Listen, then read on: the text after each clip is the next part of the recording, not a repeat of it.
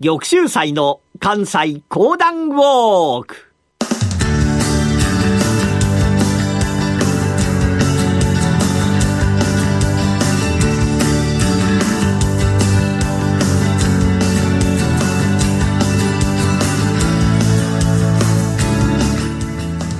玉州祭の関西講談ウォーク。この番組はなにわの講談師玉田玉州祭さんにこれまで歩いてきた歴史上の人物や出来事にゆかりの深い関西のさまざまな土地をご紹介いただきます。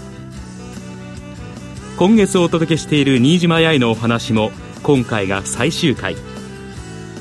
それではこの後玉州斎さんにご登場いただきましょう。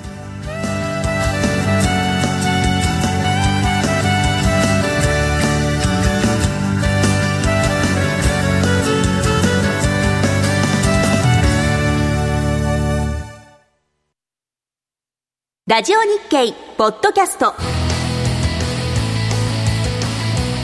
過去に放送した番組の一部やポッドキャスト限定の番組を iPod などの MP3 プレイヤーでいつでもどこでもお聞きいただけます。詳しくはラジオ日経ホームページの右上にあるポッドキャストのアイコンからアクセス。皆さんこんにちは。講談師の玉田玉秀祭でございます。えー、明治維新から150年が間もなくやってくるということでございましてね、え今月は幕末維新に大活躍をされました一人の女性、新島八重さんについてお話をさせていただいております。前回お話をさせていただきましたのが、新島城との初めての出会いといったところでございました。さて、新島城が密航から日本へと帰って参りました時に京へとやってくる。その京で、えー、地期を結びましたのが、京都府知事でございました上村。また、その下で活躍をしておりました山本角馬でございました。いつもこの二人のもとに新島城がやって参りまして、僕は、どうしても、どうしても、西洋の最先端技術、これを教えるような学校を作りたい。そして、キリスト教の道徳というものを使った人材育成というものをしたいのです。何のための学問か、それがしっかりしていれば、必ず人材は育つものです。ぜひ、ぜひ、やらせてください。まあ、このように訴え続けていたのでございました。そんな、ある日のこと、新島城が、上村知事のもとへとやって参りますと、上村知事が、城君、君のいつも熱い熱い話を聞かせてもらっててね、気づかなかったが、君もいい歳だね。はい。えー、僕も、そろそろ結婚を考えなければいけない年になりました。うん。で、君は、相手は、どうだ？外国人がいいのか、それとも、日本人がいいのか。確かに、僕は西洋に行かせていただいて、うん、外国人でもいいような気もしますが、やはり、この国で生きていく以上、日本人がいいかと思います。おお、そうか。あ、意外だな。ああ、日本人か。はい。でも、いわゆる昔ながらの日本人というのは嫌でございます。おう、昔ながらの日本人は嫌。あ、一体それはどういうこと？はい。まあ、昔から、ああ、東を向いておけと言われると、もう何年でも東を向いているような、女子が嫌なんでございます。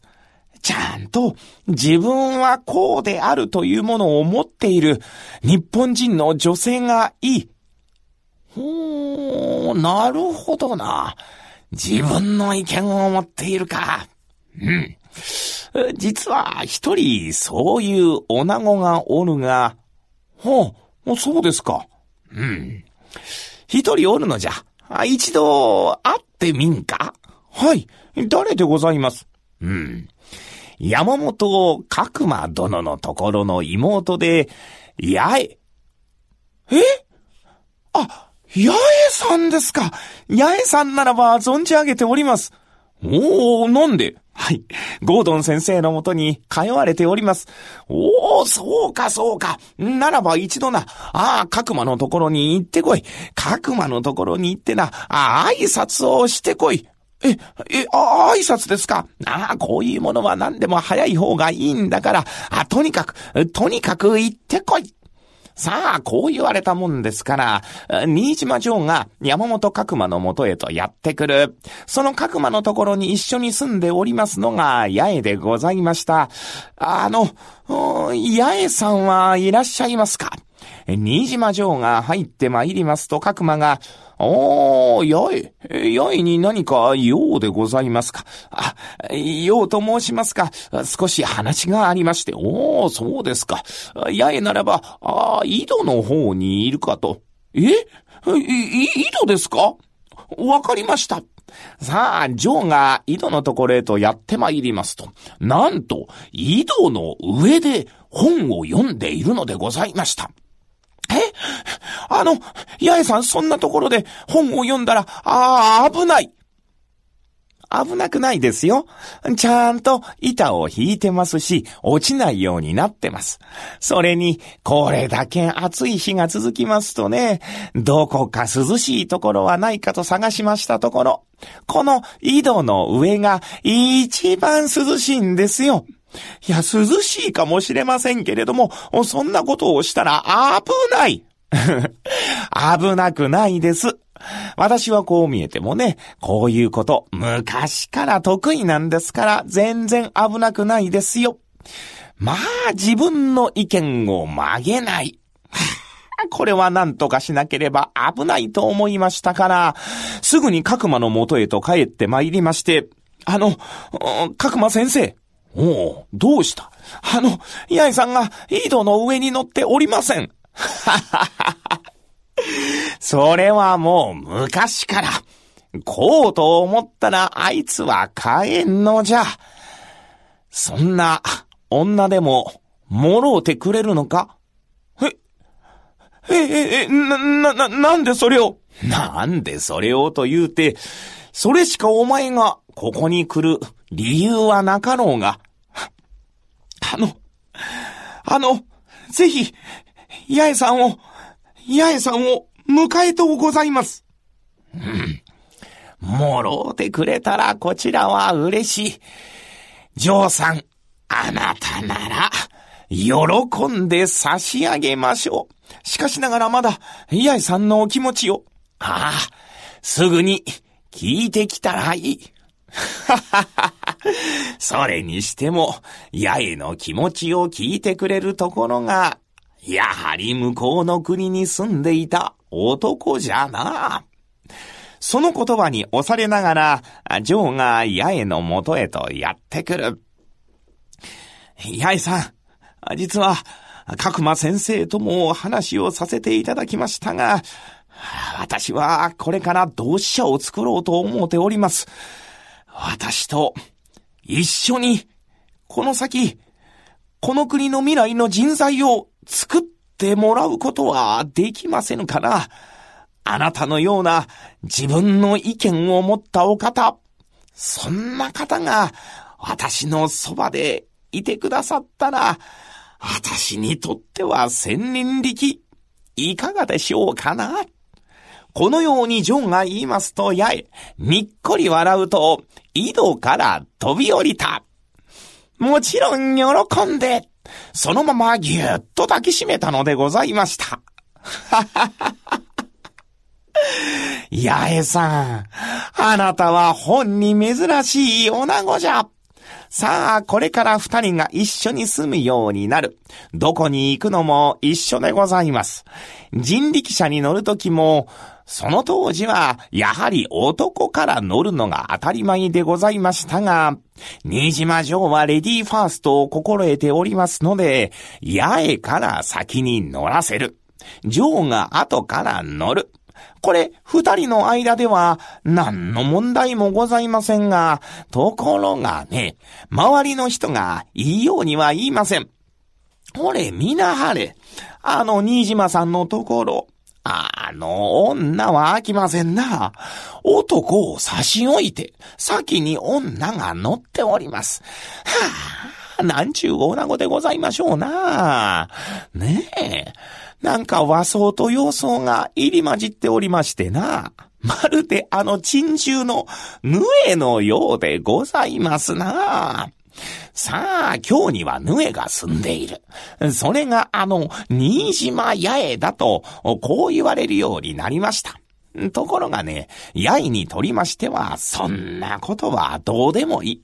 それよりも、ジョーが作ろうとしてございます、この同志社。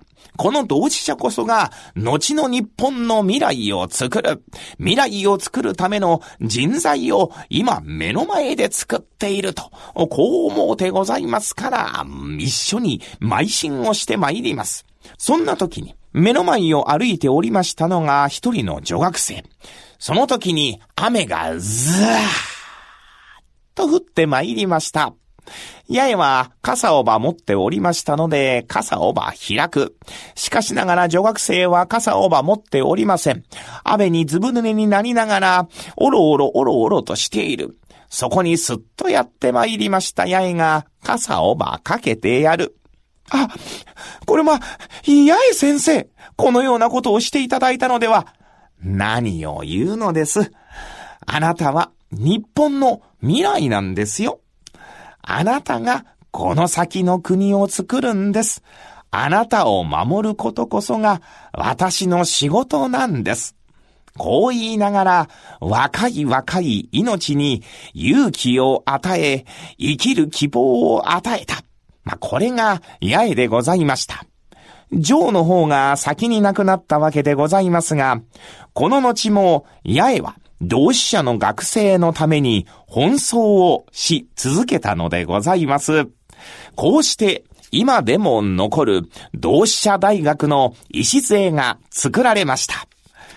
今回お話をさせていただきましたのは、幕末維新に大活躍をし、女性時代の先駆者と相なりました。新島屋への一席でした。どうもありがとうございました。毎週月曜夜6時15分放送、真壁昭夫のマーケットビュー。株式、為替、商品市況など、マーケットの今を30分で伝えます。出演はテレビのコメンテーターでもおなじみ、真壁昭夫と大橋弘子。真壁昭夫のマーケットビューは、毎週月曜夜6時15分から。教育の発展に尽くした八重の夫、新島城は、明治23年、1890年に亡くなります。そして、それから42年後の昭和7年、1932年、今回の講談の主人公、新島八重は86歳でこの世を去りました。八重の墓は、現在、哲学の道の入り口にある熊野脈王子神社から200メートルほど山道を登った場所にある同志社墓地と呼ばれる場所に夫の新島城の墓と並んで立っています。玉州祭の関西講談ウォーク。来月7月は石田三成についてのお話です。どうぞお楽しみに。